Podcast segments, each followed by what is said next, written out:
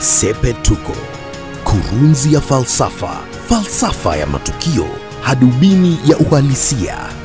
Vyombo vya habari vimefichua kwamba Rais Kenyatta anataka baba awe ndiye mrithi wake. Wanahabari wamefichua pia kwamba hiyo ndiyo ilikuwa ajenda kuu ya mkutano wa Ikulu Mombasa mwanzo wa wiki. Ilivyo desturi, ngazi za juu za serikali huwa hazisemi ukweli wa yale yametukia kwenye vikao vya wakuu, maana taarifa kutoka Ikulu ilisema tu kwamba rais amekutana na viongozi wa One Kenya Alliance kujadili COVID-19, uchumi na masuala muhimu kwa taifa. Tulitaka tuulize, mkutano unawezaje kujadili janga la korona bila waziri wa afya? Tuseme vyombo vya habari vimefanya kazi nzuri ya kufichua kiini cha mkutano wa rais Mombasa, kwamba aliutumia kuwataka viongozi wa One Kenya Alliance kusimama na baba. Sasa vyombo vya habari vimefichua tena kwamba akina Kalonzo Musyoka, Musalia Mudavadi, Moses Wetangula walikataa kusimama na baba, wakisema wakati wake umepita. Msimamo wa seneta wa Baringo, kiongozi wa KANU Gideon Moi, ndio bado kufichuliwa. Misimamo ya wengine ndiyo imefichuliwa. Imefichuka pia kwamba rais anamuunga mkono baba, maana ndiye pekee ana mbwembwe za kisiasa za kumkabili naibu rais William Ruto kwenye kampeni. Sepetuko haitaingilia ubishi kuhusu nani anafaa miongoni mwa wanasiasa hao, ila inaona jambo geni kwenye siasa za Kenya. Hebu niseme hivi, lengo la Rais Kenyatta limekuwa ni kutaka kurekebisha makosa ya kihistoria kisiasa, na limekuwa ndilo lengo tangu asalimiane na baba Machi tarehe 9 mwaka 2018.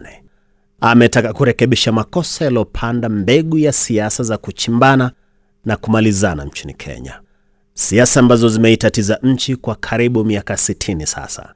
Tumesema kwenye ukumbi huu kwamba uchafu wa kisiasa ambao umejaa hapa nchini, kwamba mtu lazima mharibie mwenzake ndipo ashinde kiti, zilianza miaka ya 60 punde baada ya Kenya kupata uhuru. Tumesema mwaka 1959 Jomo Kenyatta akikaribia kuachiliwa huru, wakoloni walimwomba Jaramogi Oginga Odinga aunde serikali, Jomo asalie jela hadi afe.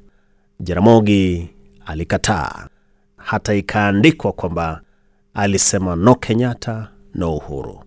Uchunguzi wa Sepetuko kwenye historia ya siasa za Kenya umepata kwamba Thomas Joseph Mboya alimwambia Jaramogi kwamba ingekuwa vema kama angekubali wito wa koloni, na kwa kuwa alikataa, basi atajuta. Ulikuja kuwa ukweli. Wanasiasa waliokuwa washauri wakuu wa Jomo Kenyatta walitaka urais waende wao akishaondoka yeye, maana Jomo alikuwa jizela kazi, wala hakufikirika ataishi sana. Kwa hivyo makamu wa rais Jaramogi alikuwa ndiye kizuizi cha ndoto zao. Ikawa ni kuchimbana, kutafutana nani amesema nini na nani anapata pesa wapi, nani ana marafiki wapi. Miaka ya sitini kisiasa duniani imetajwa kwa kimombo kwa the peak of Cold War. Nchi zote duniani ziliathirika kwa mivutano baina ya Amerika na Urusi, ukapitalisti wa Amerika na ukomunisti wa Urusi.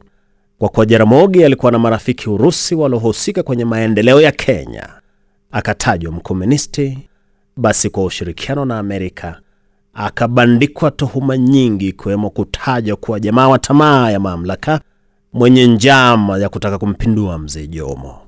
Mwishowe alibanduliwa, akaunda chama chake mwaka 1967 kikadaiwa kuwa chama cha kutaka kumpindua mzee, kikapigwa vita vikali, kikavunjwa vunjwa.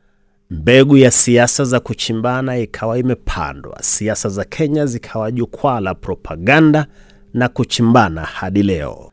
Matamshi mengi kumhusu fulani hadi leo kisiasa huwa ni uongo tu, ni siasa za kuharibiana. Kwa hivyo ajenda ya Rais Kenyatta akisema baba ndiye mrithi wake ni kujaribu kurekebisha makosa hayo. Ametaka kukomesha propaganda za miaka ya sitini zilizoliharibu jina la Odinga katika siasa za Kenya. Propaganda hizo pia zilijenga chuki za kisiasa baina ya jamii ya mzee Jomo Kenyatta wa Kikuyu na jamii ya Jaramogi Oginga Odinga wa Luo, chuki za kisiasa. Na ndiyo nitasema hivi, Kutaka kurekebisha makosa ni ajenda nzuri, lakini lipo swali. Je, hatua hiyo imeleta makosa mapya au la? Je, kuna ahadi zozote ambazo rais alimpa William Ruto au hakuna? Iwapo hakuna, basi kazi iendelee. Iwapo zipo, basi makosa mapya yanapandwa.